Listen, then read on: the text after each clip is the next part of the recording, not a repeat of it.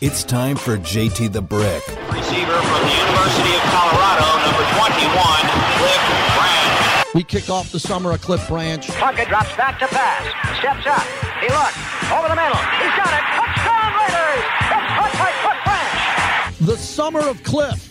Cliff Branch, all summer long. JT the Brick. Prepare your phone call. I want Cliff content from you. Stabler plays fake back to pass. Gets a big rush. Otto cuts the man. Stabler throwing deep for Branch. He's got it to 20, the 10. Touchdown Raiders! What separated Cliff was he was amazing, meticulous route runner. As we count down to Cliff, the summer of Cliff on the flagship. And now, here's JT the Brick. Welcome back, everybody. JT at the Intermountain Healthcare Performance Center here in Henderson on a rare day in the off season inside the building here. Thanks to everybody at the Raiders for inviting me over today as we are counting down to the summer of Cliff. Well, we're, we're actually in the summer of Cliff. We're counting down to Canton, Ohio, which is going to be a nice trip for all of us. We'll be there from Wednesday till Sunday leading up into the induction into the Pro Football Hall of Fame. I know a lot of Raider fans who are going who are trying to make uh, their way to Canton, Ohio. So when we get there, it's going to be a big deal because the game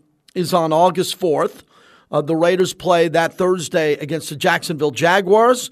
So the team's going to be there, the Raiderettes, football fabulous females, and a number of alumni who have been invited to by Mark Davis to come on out, and there's an overwhelming response to that. Also, later in the month of August, a lot of um, alumni coming back for what is really a big event without the Raiders, with, with, the Raiders over the years. Remember in Napa, their alumni weekend. Uh, that'll be here at the end of August, and a lot of guys are coming into town for that. So I'm kind of blown away, and I shouldn't be, but I am blown away by Mark Davis's commitment to the alumni of the Raiders. And this August is the perfect storm because the players that are coming to Vegas for a preseason game, and especially the players going to Canton, Ohio, on behalf of Cliff. And no other team that I recall or I know of have ever done anything like this. And think about that and let that sink in. No other owner in NFL history has invited back more alumni for an induction of one player. Now, the, big, the biggest crowd I ever saw was Jim Kelly. Seemed like everybody from Western New York came back for Jim Kelly. That was the largest crowd that I've ever seen for an induction. But Cliff Branch will be the guy that now sets the bar for most former teammates coming back. And if you look at this and all the players that got inducted, you know, Peyton Manning just got inducted last year with Charles Woodson, and their teammates came back. And Peyton Manning probably had 30 or 40 of his teammates there from Denver and Indy, but he didn't have over 100 or 140 of them and the amount that the Raiders are going to have for Cliff Branch. So that is something to be really excited about if you're a Raider fan going to Canton. Uh, book your tickets and hotels. Now you are running out of time. Uh, Vinny Bonsignore in a few moments. Uh, today, Tiger Woods spoke. We'll get to that sound a little bit later on. I thought his press conference was amazing. What bothers me about Tiger is the same thing that bothered me about Derek Jeter and Tom Brady. They never tell you anything. Normally, they just have press conferences and they're vanilla and they're right down the middle. That wasn't the case with Tiger today. Tiger denounced LIV Golf, the Saudi backed golf league. He talked about his life, how reflective he was on his son Charlie playing golf. I was watching that today. I was blown away by it. So more of that sound coming up. Also, Alabama head coach Nick Saban believes college football is heading down the path of mega conferences. During an appearance on the Always College Football podcast this week, Saban lamented the way realignment has stripped the tradition associated with playing in the same conference over a prolonged period of time. So we'll see what happens. USC and UCLA, which has been a part of the Pac 12 since it was called the Pac 8, announced that they'd be leaving to join the Big Ten. A year ago, the powers of the Big 12, Oklahoma and Texas, agreed to join the SEC. And in response, the Big 12 added BYU, UCF, Cincinnati, and Houston. So the mega conferences are here. Let's get back to the NFL. You hear Vinny Bonsignore all the time. We're happy to have him on the show, and now he's on in Morning Drive. Vinny, thanks for joining us. How's mornings been with your schedule here? I'm assuming you rise early every day. Yep, uh, mornings are great. Thanks for having me, um, and just listening to that uh, uh, to that recap of everything. Man, the Pac-12 it's just so amazing to me. Um, you know, uh, I was talking to Rodney Peete, former USC quarterback last week, um, and we were talking about um, you know just USC and UCLA leaving, and I think we both agreed that um, we hate it, but we understand it. Where the economics uh, of, of college football uh, is going, it's it's almost inevitable that this is going to happen. And schools like UCLA, which was literally on the verge of cutting 10 sports um, out uh, of the equation because they had been falling so behind uh, financially and now being able to not have to do that, stave that off because of the uh, influx of money that they're getting from the Big Ten. I don't like it one bit, but I understand it. It's just the new way of the world. Yeah, and Vinny, I lived that last week when I had you on the radio on another platform last week when the news broke.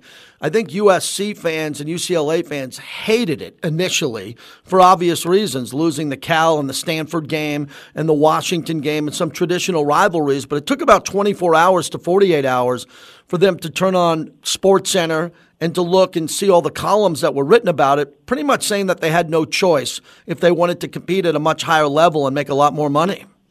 Yeah, without question. And in UCLA's case, literally stave off the elimination of sports that have churned out Olympic champions, Pac 12 champions, national champions, some of the greatest athletes on the face of the earth, literally, um, have played those sports that were on the verge of getting cut. Um, and and to think that it had gotten that far and that dire, uh, and that this was really their salvation, uh, joining the Big Ten. It, it, it explains, especially coming off the pandemic, and that played a huge role uh, in some of these programs really fa- falling behind financially uh, and needing something like this, almost a life preserver, in order to um, you know uh, maintain and, and stay status quo. Uh, it, it really lets you know what the economics of, of college sports uh, has come to and is all about and why there is this push, uh, you know, for these for these mega conferences. I don't like it one bit. Uh, I, I'm a traditionalist. I wish we could go back uh, to the Pac-10 and Pac-12 or uh, Rose Bowls and Orange Bowls and Sugar Bowls uh, with their with their conference affiliations. Uh, tied in Fiesta Bowls um, and, and, and, and enjoy a great weekend on New Year's weekend uh, of some great college football. Uh, but it's it's never going to go back there, I don't believe. Raider insider Vinny Bonson, your teammate here on Raider Nation Radio. I really enjoyed your conversation as you discussed looking back on Mark Davis's options when they were going to move to Carson or when you were comparing the 49ers stadium up in Santa Clara, if there was a chance that the Raiders could have co op with them, and how everything broke correctly for them to eventually get to Vegas. Because there were discussions about partnerships with other teams, and fortunately that didn't come through, and it could have came through, and now look what the Raiders have here in Vegas. Yeah, and you know sometimes you can't see uh, the final result from wherever you are presently standing. Uh, and if we go back to January uh, of 2016 at that ballroom in, in Houston, Texas, uh, and for the Raiders, you know, finishing third in a three-team race to Los Angeles, it looked like dire straits uh, at that point, and there was no real understanding of what to do next. Um, and it looked bleak without question. Uh, but within about a month or two, uh, all of a sudden, Las Vegas emerges out of nowhere um, and becomes this, you know, uh, landing spot for the Raiders. And when you think about it now, looking back, um, that that vote uh, that that uh, that basically put the Raiders uh, third in line to Los Angeles.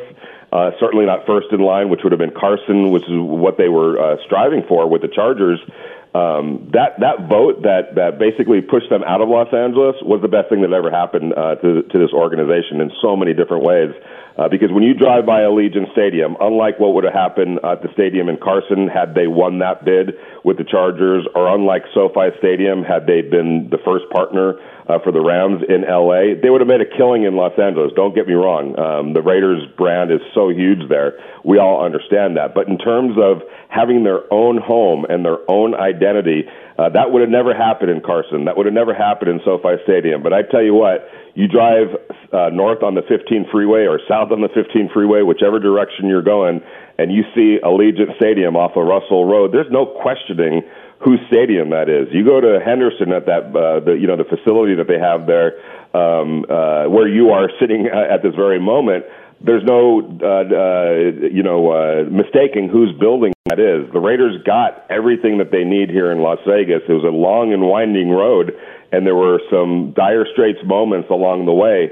Uh, but it all worked out, and that's some that's kind of a metaphor for life. Sometimes you may not see it right away, Um, but if you keep pecking away, sometimes the good thing ends up happening uh, if you just stay patient and stay diligent. Vinny Bonsignore joins us. You know, Vinny, I thought it was important for Derek Carr to get invited to the American Century Championship. That is a huge, that's the biggest celebrity golf tournament. He looked like he belonged. He plays golf well.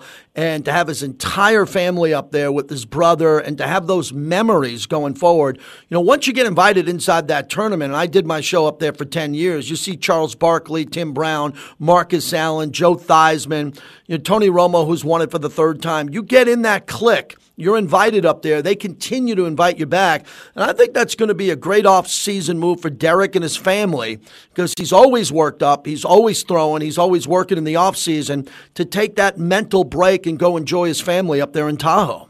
No doubt about it. What a beautiful setting. Uh, I haven't. I've been to Tahoe one time in my life, and I, Oh, I, I want to move there. I mean, that's how beautiful it was.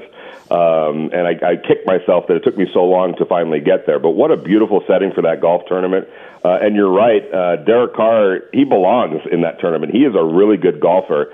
And I want to start pushing for him to play in that Las Vegas uh, little, uh, you know, foursome that they have these last couple of years with Tom Brady, um, Sure. you know, and, and Patrick Mahomes and and uh, Josh Allen uh, for the Buffalo Bills and, and Aaron Rodgers. I think Derek Carr needs to be in that. The hometown guy needs to be, um, or the local guy needs to be in that tournament because I think he would take care of all of those guys. That's how good a golfer he is. So hopefully, maybe next year we could start a push for for him to be involved in that because he really is a good golfer. Absolutely. Uh, Vinny, as we take a look at some of the things on the field, there's rookies will report pretty quickly here and the veterans. I've been saying, and I don't have any information, but I, I got to assume that Dave Ziegler's looking for another offensive lineman. And as you scour uh, throughout the year and take a look at players who are released or there's injuries, do you think that's going to be a priority for this organization that there could be a player cut from a team, a former Pro Bowler, a veteran, that the Raiders just know that they can put in as a starter if they thread the needle correctly and that player becomes available? Do you think that's a priority heading into building this final 53?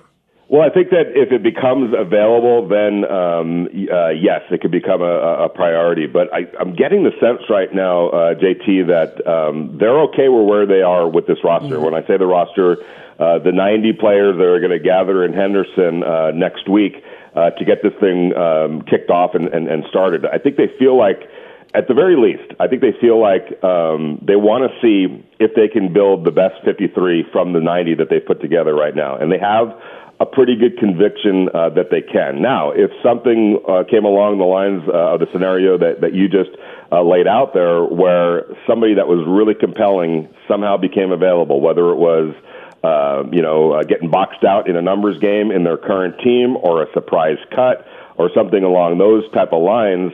Um, yes, I think that they would uh, absolutely, you know, be all over it in terms of at least looking into it and and uh, and you know deciding whether or not that was the viable thing to do. But I also feel like, you know, you think about it, JT. We've got an all an entire off season, uh, mini camp, OTAs, all of that. Uh, th- this leadership group with Josh uh, McDaniels and Dave Ziegler have a pretty good understanding of what's on their roster. They've had a, a few months now uh, to work with them, to assess them, to look at last year's film, to look at film from practice uh, throughout um, the offseason program. The fact that they really haven't done anything major outside of uh, dra- drafting uh, Dylan Parham uh, in the third round of the, of the draft, the you know guard center for, from Memphis, Thayer Munford, uh, the tackle in the seventh round from Ohio State. Aside from that, and maybe you know, um, you know, bringing in Alex Bars, uh, sort of a versatile lineman, veteran lineman from the Chicago Bears, they haven't done anything big along the offensive line, and I'm trying to figure out what to read into that. Uh, do I read into it that they're pretty comfortable with what they have coming back, and they're and, then they feel like they're going to be able to build a strong five man starting unit, um, you know, and and uh, an eight man entire unit. Uh, or nine man entire unit to go into the season. It sure feels like they that's what they're thinking at least right now. Uh, but I think they're going to give it a fair shot in training camp uh, to you know either affirm what they're feeling or contradict it, uh, and which which could then make them decide, okay, got to go outside the building to find something, um, you know, whether it's right tackle or, or guard or whatever the case might be. But for right now, it just seems like they're going to give this an honest chance to prove that they uh, that, they, they could build a credible offensive lineman with the t- with the guys that they have right now. Yeah, wrapping it up with Vinny Bonsignore, it's just amazing to me as we waited to see Richie Incognito the last couple of years. I wish if we could go back in the hot tub time machine and get Richie Incognito, that type of player from two, three years ago, when he had this animal instinct in him. He still had something left, but he just couldn't get healthy to play. If you got a player like that this year, you know, because I'm looking at the available free agents left at NFL.com, and there's Duane Brown up there, and there's Riley Reiff. There's a couple of names of players that are out there that could fit. J.C. Tretter, the center, who's 31 years old, they're still available there. But I think, as you mentioned, I think it could be a surprise cut, a surprise cut, and I hope that the Raiders are ready to move. Hey, Vinny, finally, uh, what else are you excited about about the schedule? As you dive into this now in morning drive and you go on other shows and you go on national shows and we broke this schedule down you see the chargers and the cardinals i'm only looking at the two games i'm not looking past week three because these two games are a gauntlet they get a home game against the chargers raider nation will have the majority of fans there and then they home open against Kyler Murray, and I think Arizona's come back a little bit. I don't think they improved in the offseason. Tell me what you're thinking about these first two games on the schedule. Yeah, the first two and really uh, the first five, uh, not to look too far ahead, mm-hmm. uh, but those five games that they play prior to uh, getting to the break, uh, and Kansas City's on that, uh, Denver's on, on that, Tennessee is on that. Um, so it's going to be a gauntlet to start the season. And, you know, given the, maybe a little bit of learning curve, uh, you know, transitioning to Josh McDaniels' uh, system, uh, the strength of the schedule, uh, implementing some new players uh, into into the fold. You wonder um, if they're going to be hitting their stride full bore uh, that first month of the season, and if they aren't, um, you know, uh, and, and let's say they get out of that five game stretch at three and two. Um, I don't think it's time to freak out uh, right there. Mm-hmm. Um, I think that you know survive that five game stretch that includes, like you said, the Chargers uh, in Los Angeles to open the season and the Cardinals uh, at home, uh, the season opener a, a week later. Um, get through that stretch, kind of regroup, see where you're at, uh, and and then look forward and look ahead to playing your best football later on in the season. Um, you know, we've seen a, a, a few times with the Raiders over the years where they started pretty fast and then they faded down the stretch. Uh, I think that's what the Raiders want to try to avoid. Um, not to say that they're not going to be playing to win those first five games, and who knows, maybe they go four and one, maybe they go five and five and zero. Oh. Um, that would be great, obviously, but I wouldn't freak out too much uh, if it's not exactly what everyone wants to see after five games. I think this is a team that, as the year goes on, um, w- w- the more that offensive line builds chemistry and cohesiveness, the more this offense starts to, uh, you know, they start digging into the playbook of Josh McDaniels, the more familiar those defensive players get in this new system with Patrick Graham. I think they're going to be a, a team that gets better week by week uh, into the season, uh, regardless of what might happen in those first five weeks. Thank you, Vinny. I enjoy hearing you in the morning. Thanks for doing this. Look forward to all of your appearances with us once uh, training camp and the preseason gets going. Have a great weekend. Thanks for doing this. Thank you, JT. Appreciate it as always. You got it, Vinny Bonsignore. Great addition, and he's been here a while now. To have Vinny here on the flagship of the Raiders and reporting for the Las Vegas Review Journal. Also, my guy, Harry Ruiz. Yes, my guy has now started at the Las Vegas Review Journal. He's got his tweets out there today, and some good things are happening here. You know, I'm looking back at this schedule, and I still can't believe that the Raiders are playing the Patriots on Friday – August 26th. So that's the final preseason game. And before they play week one, just to have the Patriots on the schedule this year and to catch them in the preseason. The preseason schedule is super strange to me. You know, the extra game with Jacksonville, okay, Cliff's in the Hall of Fame. We're good with that. Uh, that game is coming up on the 4th. Then the Viking game is at home. So the Viking game is the 14th which is really week one of the preseason. They count that week zero, the Hall of Fame game. Then the travel, which one of the things about travel here, being, being around this team over 20 years, is you want to work out your travel. You got a brand new coach, you got brand new coaching staff. You want to go through the rhythm of traveling, getting on the new plane, uh, getting to getting on the buses, moving. You're simulating in the preseason of a game situation. Raiders got to go all the way to Miami on the 20th. That is a hell of a long road trip from Vegas to play at Hard Rock Stadium for a preseason game. But they'll have their travel mojo underneath them. And then they come home for the Patriots, and that is the last game on the 26th. So after the Patriot game on the 26th, when they make their cut downs, they'll wait from the 26th, which will be the next day, Saturday the 27th, and then they play Sunday, 9 11. 9 11 on the anniversary of 9 11 at Los Angeles.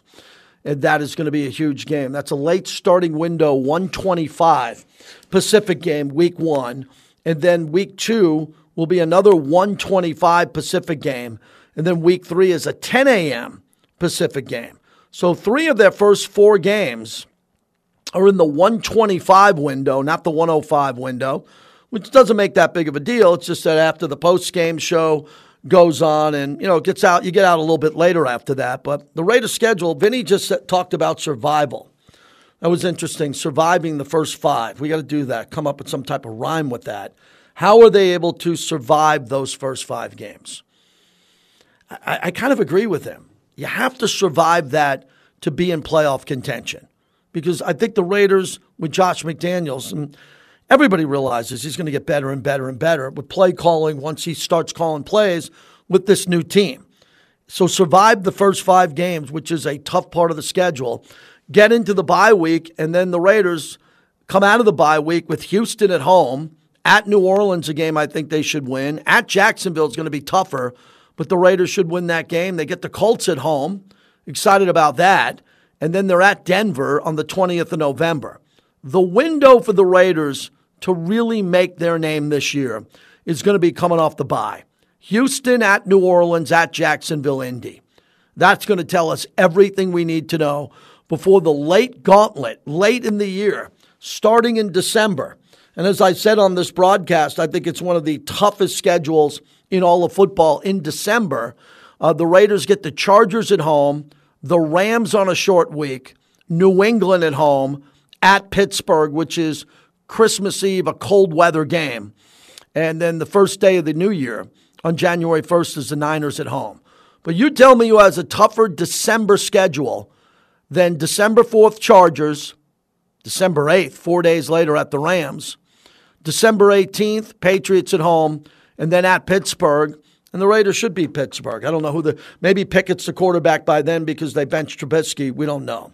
Uh, former speaking of New Orleans, former New Orleans GM, and he was the GM of the year, executive of the year. Randy Mueller is going to join us here at the bottom of the hour. Looking to hear from you on Cliff Branch. Phil Villapiano started us off. Kenny King will join us tomorrow. And then also, I continue to bring in Murderers Row next week if you jump on in with me there. We're brought to you by Grimaldi's, best pizza I ever had. Four locations here in the Valley. Get the Brooklyn Bridge with the Caesar salad, and you'll thank me for it. Go to grimaldis.com.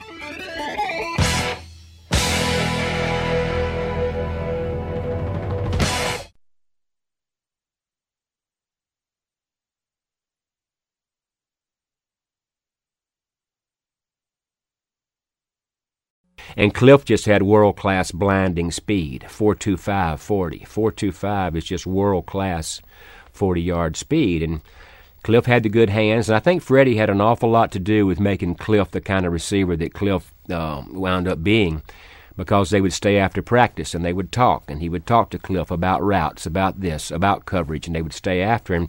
I think Freddie had a lot to do with, with Cliff being the kind of receiver that he was. I think Cliff will tell you that, but totally different. One with great speed, both with great hands, one a possession guy, one a great deep threat, one wanted the ball before he even got his jock on. How great is it to hear the snake, huh? Kenny Stabler, and I want to thank the Raiders and James Vega and Everybody was putting together a Raiders life. Wait till you hear what's coming with the history of the Raiders. Wait till you hear, and I'm not going to break it here on the show, but what's coming from the Raiders going forward with just an amazing look back at the history of the Silver and Black. And we were able to work with him on the Summer of Cliff to get some of these rejoins and the sounds and everything that we have here as we get ready for the Summer Cliff branch. We're waiting on Randy Mueller, who will join us, the former GM. Always a compelling conversation. Rob Gronkowski said today he'll stay retired even if Tom Brady asked him back. Now, I don't believe that. I think Gronkowski would play for the money because Gronkowski's got a lot of money and he's going to go into the Hall of Fame. And the quicker he gets retired, the quicker he'll get to the five year mark where he could get a gold jacket. And if he does play again, he's got to wait another year. And that's not a big deal to some, but if you can be a young Hall of Famer and go in with your gold jacket in your late 30s or your 40s, because you just start signing and you make more money with your Hall of Fame signature. Uh, Rob Gronkowski's not in that boat. He doesn't care. Whenever he gets his gold jacket, I wonder if Brady is going to ask him to return because Drew Rosenhaus predicted that Gronk would play again because Tom Brady would call him during the season and tell him that they need to win another Super Bowl together. Uh, today, Gronkowski said that even if Brady asked him to return, he will not play again. Quote, he told this to Mike Reiss of ESPN I wouldn't go back to football, no.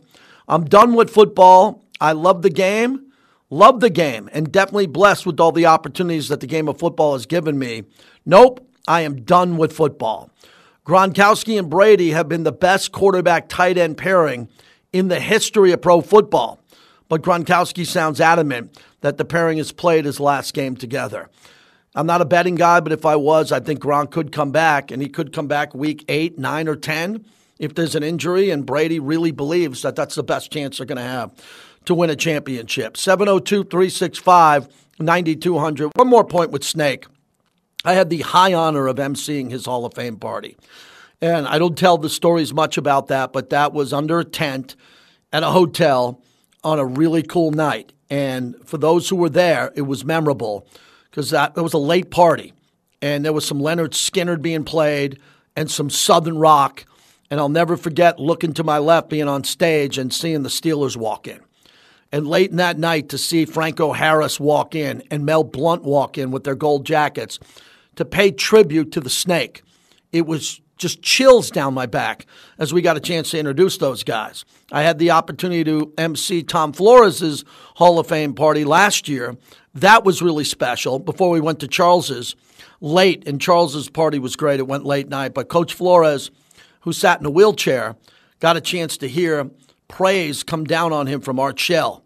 Marcus Allen gave one of the best speeches I've ever heard at any event in my life and then all the other legends who were able to speak. And now Cliff Branch gets that opportunity, and that's why we're celebrating him all summer long. All right, Randy Mueller, kind enough to join us, the former 2000 NFL Executive of the Year. It stops in New Orleans, Seattle, San Diego, a highly respected uh, former executive, and now has a great podcast. Uh, Randy, first off, couple of big things. The Raiders – they went out and made a bold move hiring a new president, and that went down this week. And I know you were talking about it on your podcast. First off, do you think the Raiders got it right as she becomes the first female African American president in NFL history? Well, I love the direction, that's for sure. I don't know her personally, but I think in this day and time, I think it's a it's an outstanding choice. I think the the, the message that it sends reverberates throughout football. I think the opportunity for a female to take over a franchise like this. Um, there's no no better time. And again, I, I think it's it's timing, uh, a fresh face, the voice of a franchise. I like the direction that Mark Davis has the Raiders going in. Randy, as we go around the league, as we look at the calendar, and you've been here your whole career, executives are always working. You're still wondering if there's a couple of players you can get into camp as rookies are reporting upcoming, and then the veterans are coming in. But the players and the coaches are almost told, get out of here. You're not going to have a vacation all year other than the bye week, and that's not a real vacation. Take your families to the lake, the ocean, get that one more trip in. What was it like for you as an executive when your mind was spinning and you knew camp yeah. was going to start and you had to do one more trip or get away, or could you ever do that? It's hard, JT. It really is. I think it's always been like that. I think sometimes when when we uh, connect players with downtime, uh, a lot of these guys are young kids still it's it's really a recipe for for kind of bad things to happen at times. So I would yeah. always uh, cross my fingers and and I would hope the phone didn't ring. It's happened to all of us a time or two where you just have downtime and and the only news you get is bad news. But it's hard to get away. I'll, I'll say this: contracts really took the flavor of of the month of July in in in way back years. Not so much this year. Uh, not so much since the new CBA came into effect. These rookie deals are much easier to do now. I think we would sit on pins and needles waiting to get our rookies done till the last second. Those things seem to happen overnight now. So that part of the job has gotten easier. The rookie pool is pretty, you know, self-explanatory now. So There's not a lot of rookies that are out there trying to set precedent to recruit off a deal the following year that their agent might have. So I think that part's easier. But it's it's you know it's the calm before the storm. You do try to get away. It was easy for me because uh, people couldn't find me in northern Idaho. You know, sometimes cell service is sketchy, and that worked to my benefit. But it is hard to get away, especially this time of year. Randy Mueller, former NFL Executive of the Year, GM with the Saints, the Dolphins, and executive with the Chargers and the Seahawks. Uh, MuellerFootball.com. Randy, walk me through the Baker Mayfield move and how the numbers played out because he took a little bit of a pay cut. Carolina's only paying five million. The Browns are picking up ten, and he's still under 19 million total in a league where franchise quarterbacks, and he was drafted to be one, are going for 40 to 50 million dollars. And we saw what Deshaun Watson got with 230 million guaranteed. Was it a game of chicken? Did you think the Seahawks in Houston would get into it? And why, after looking at the numbers, was it a good fit for Carolina? Well, I think you're right. I think everybody had to pay their price on this one. I think, you know, Carolina initially wanted Cleveland to even pay more. They finally negotiated a deal that was fair. I think Baker even, like you said, took a little haircut of about three million that maybe he earns back in incentives. I think everybody had to give to get to get in this situation, and Seattle was kind of sitting by the side, monitoring, hoping that if he did get cut, they would negotiate up from zero instead of down from 18 million, if that makes any sense. So, I think these deals are all about money. They always are. You mentioned a couple of teams, you know, or things that are going on now within front offices. They're still looking for these kind of deals. They're still looking to find a player here or there. I remember last year at this time, and maybe it was the end of June, the Packers signed the linebacker De'Vondre uh, Campbell, who ended up was third in the NFL in tackles last year. They didn't sign him till late June, early July. So there's still mm-hmm. some good players available. So the wheels are always turning. It is about deals, bargains right now, and uh, you know I think it's a buyer's market. Randy Mueller is our guest. So what did it say about Seattle and your ties with the Seahawks on why Pete Carroll and why ownership didn't make this move? Why didn't they go there and say we got Drew Lock and Geno Smith, but we think Baker Mayfield's a little bit better. Let's go do it now, and we'll test him out for a year. It'll cost us five, six million bucks we'll know what we have going forward and maybe have the inside track of signing him if he plays well. Well, that made the most sense to me as well. I thought they would be involved. They've been saying from day one, and I got to give them credit for sticking to their story, that they're okay with Drew Lock. They're okay with Geno Smith. That was that's a pretty big leap of faith for me. And the rumors have always been there that John Schneider liked uh, Drew Lock at Missouri when he came out, but that was also three years ago too. So they're they're all in right now. I think their vision for for getting their quarterback room right is a little longer term. In other words, they're willing to go into 2023 and draft one. I don't think Carolina was. I think the ownership in Carolina was pressing to to make uh, to make a move right now. They don't have the patience per se, but we'll see how it works out in Seattle. I think Seattle is, you know, that's a, a fascinating team because, as you'd probably know, Vegas has them listed as a five and a half uh, on the over and under. That's not many wins. I can't imagine the temperature of ownership there if they only win five or six games, and that's what everybody thinks they're going to win. So it'll be interesting to follow. Carolina and Seattle play each other this year, uh, early December. It'll be fun to see where they are at that point to see who maybe pulled the right trigger. Randy Mueller's our guest as we wrap it up. I don't know if you saw the list according to league executives, and you used to be one of them, coaches, scouts, and players on this top 10 quarterback list that ESPN put out, and they didn't have Lamar Jackson in the top 10, and they had Joe Burrow at five and Justin Herbert at seven. I thought, uh, and Deshaun Watson was on the list, and he hasn't played in well over 550 plus days. Are you surprised Lamar Jackson was not on that list with an MVP? And what do you think the ceiling is for him as he's waiting for a contract? Could the number start at 230 million, just like Deshaun Watson for Lamar Jackson? Yeah, I was a little surprised to be honest with you. I think it's really all about style of play and what they're able to do in Baltimore with him. I don't know that that sells everywhere in the league. And most, as you know, GMs, front office people, they're looking for that drop back passer. They're looking for Joe Burrow, uh, Josh Allen, uh, those guys that can make all the throws from the pocket, and Lamar has to do it a little different. I think maybe the, the just the style and and the offense that they run, maybe the the longevity of his career because he does put his body at risk sometimes. Maybe that factored into why he wasn't a top ten player, but I don't think there's any question Baltimore's going to pay him as a top ten quarterback.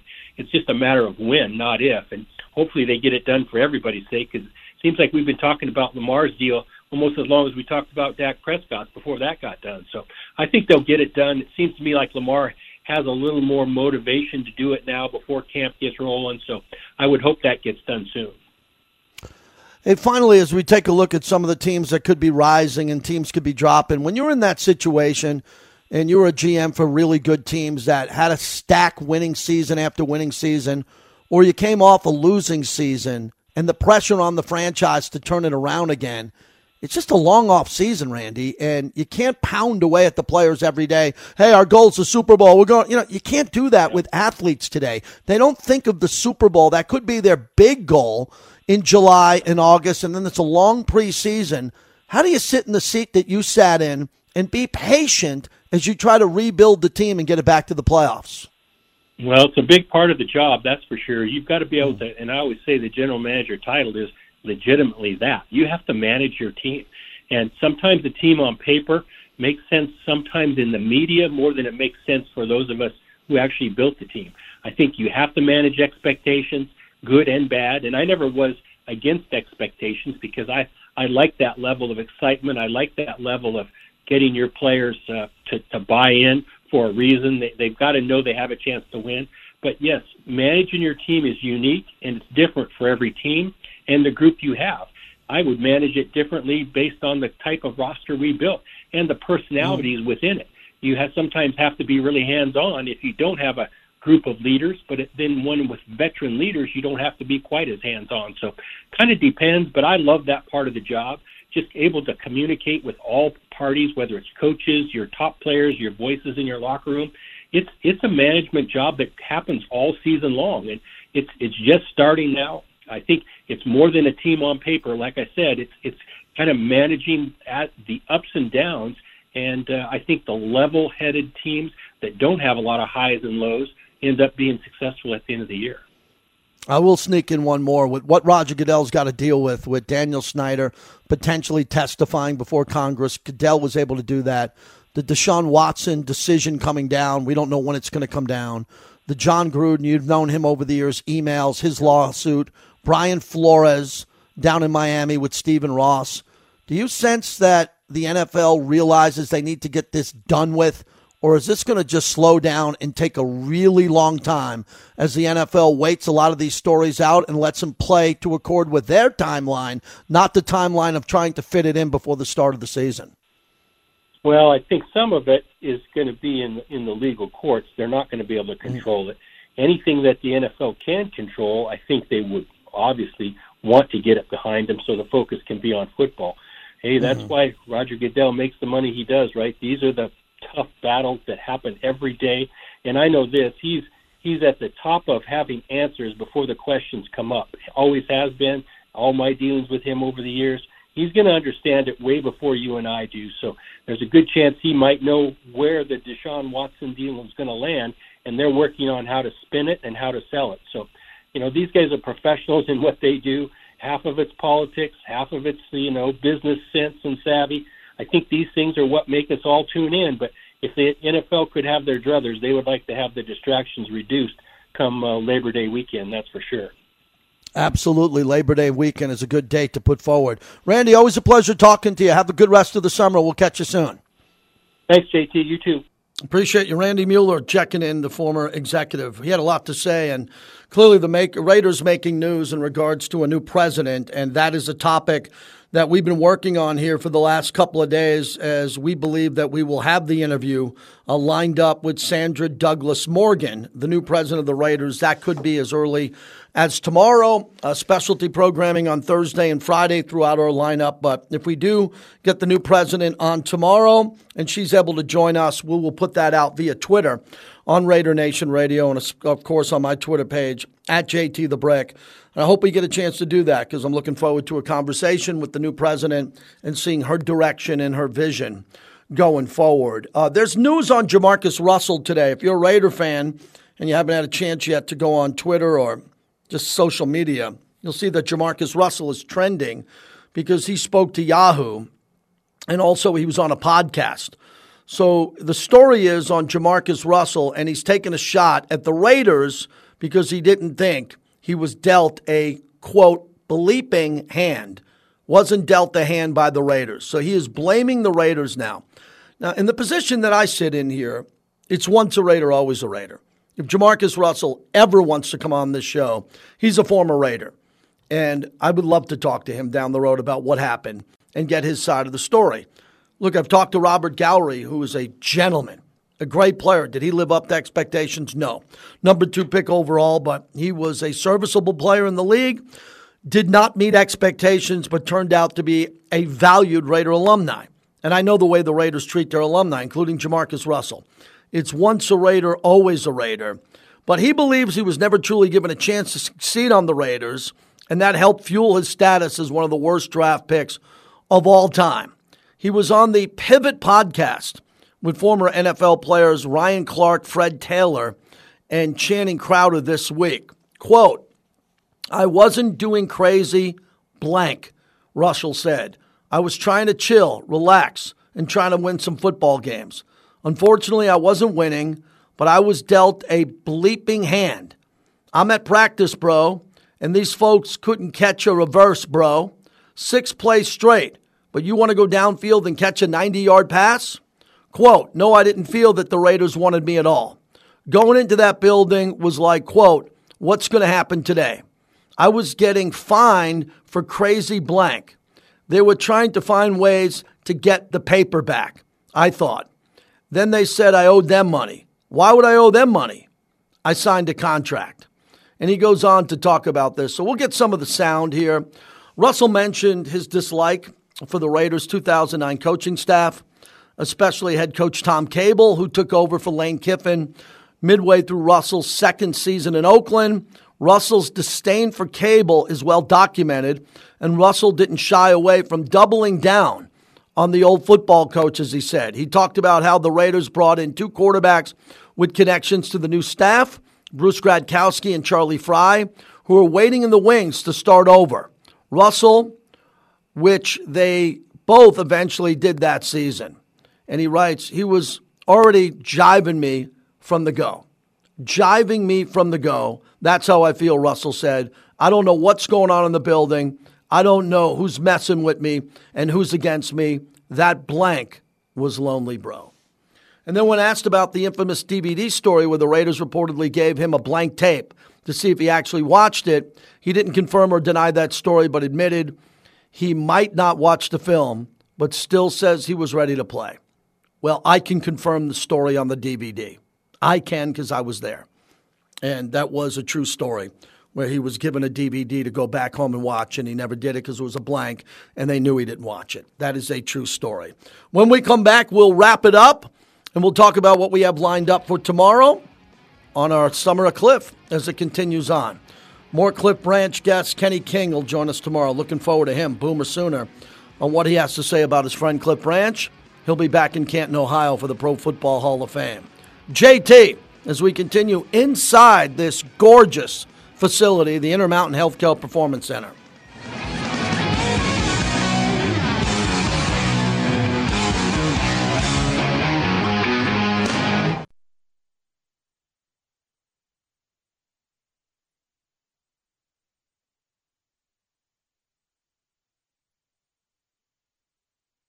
It's very special. I mean, I played in an era that uh, there was no free agency, so you you had the same team year in and year out for for many many years, my whole career, because there was no free agency in the seventies and the eighties and stuff like. I, I can't remember, Jerry, when officially free free agents came about, but we also look at the deals that Al Davis were making in those days he could get cast off players that, that had issues with other organizations, personal issues. With Al Davis, he wanted you to come in, play a role, and be a part of the team and contribute in any kind of way. Cliff Branch, Summer of Cliff, as we continue inside the Raider facility, Intermountain Healthcare Performance Center. This studio is sick. It's incredible what we have here. And again, as we're still a brand new flagship, we're coming into our third year here, and there's new additions to the lineup, and there'll be more announcements down the road. To have this facility and the option to come out here to Henderson and host the show here is amazing. From the video cameras that we're going to be able to podcast through and do some unique projects. Really I'm blessed to work in an atmosphere like this. The Raiders went first class when they built this facility, and what they did on the TV, radio, podcast side is really special. And that's another thing about Mark Davis. He wanted to make sure that we'd have the best situation to work in, and we do. And these players are coming back to this incredible facility. Chandler Jones has talked about it, Davante Adams. I mean, how excited is Davante to come and play golf with Derek Carr here, live pretty close here to Henderson, I'm assuming, coming into this brand new facility best food, chefs, uh, masseuses, everything you need here, trainers, everybody behind the scenes who works so hard here. It's a 10 out of 10. That's got to be the future of this organization. How do you get guys like Chandler Jones and Davante Adams to go back and tell everybody around the league, you know, I thought I had it pretty good at Lambeau and I had it good in Arizona, but this blows it away. And once that gets out, more and more players will want to play here when we talk about no state taxes, real estate going a little bit farther, the entertainment value. You're close to LA. You're a 45 minute flight to Orange County, San Diego on an off day to see family on the West Coast. All this matters in building a football team, but then when you get signed to this team, you got to play your ass off on Sunday. You got to play your best football, and that's going to start here in a little under two weeks. As next week, we're talking about rookies and then veterans coming in. It's going to be fun to watch this team get put together in the vision of Josh McDaniels and Dave Ziegler. Thanks to our guests, Phil Villapiano, Jeff Sherman, Vinny Bonsignore, and Randy Mueller. Great job, Bobby, booking this show today, especially getting Phil at the last minute. Uh, big show tomorrow. We'll tell you about it as we put it together. This is what we do after the show, figure out what we're doing tomorrow. Thanks to all of our proud partners. We appreciate all the support here, and thanks to the Raiders for having me in the building today. Have a great day. Q on deck. Yeah.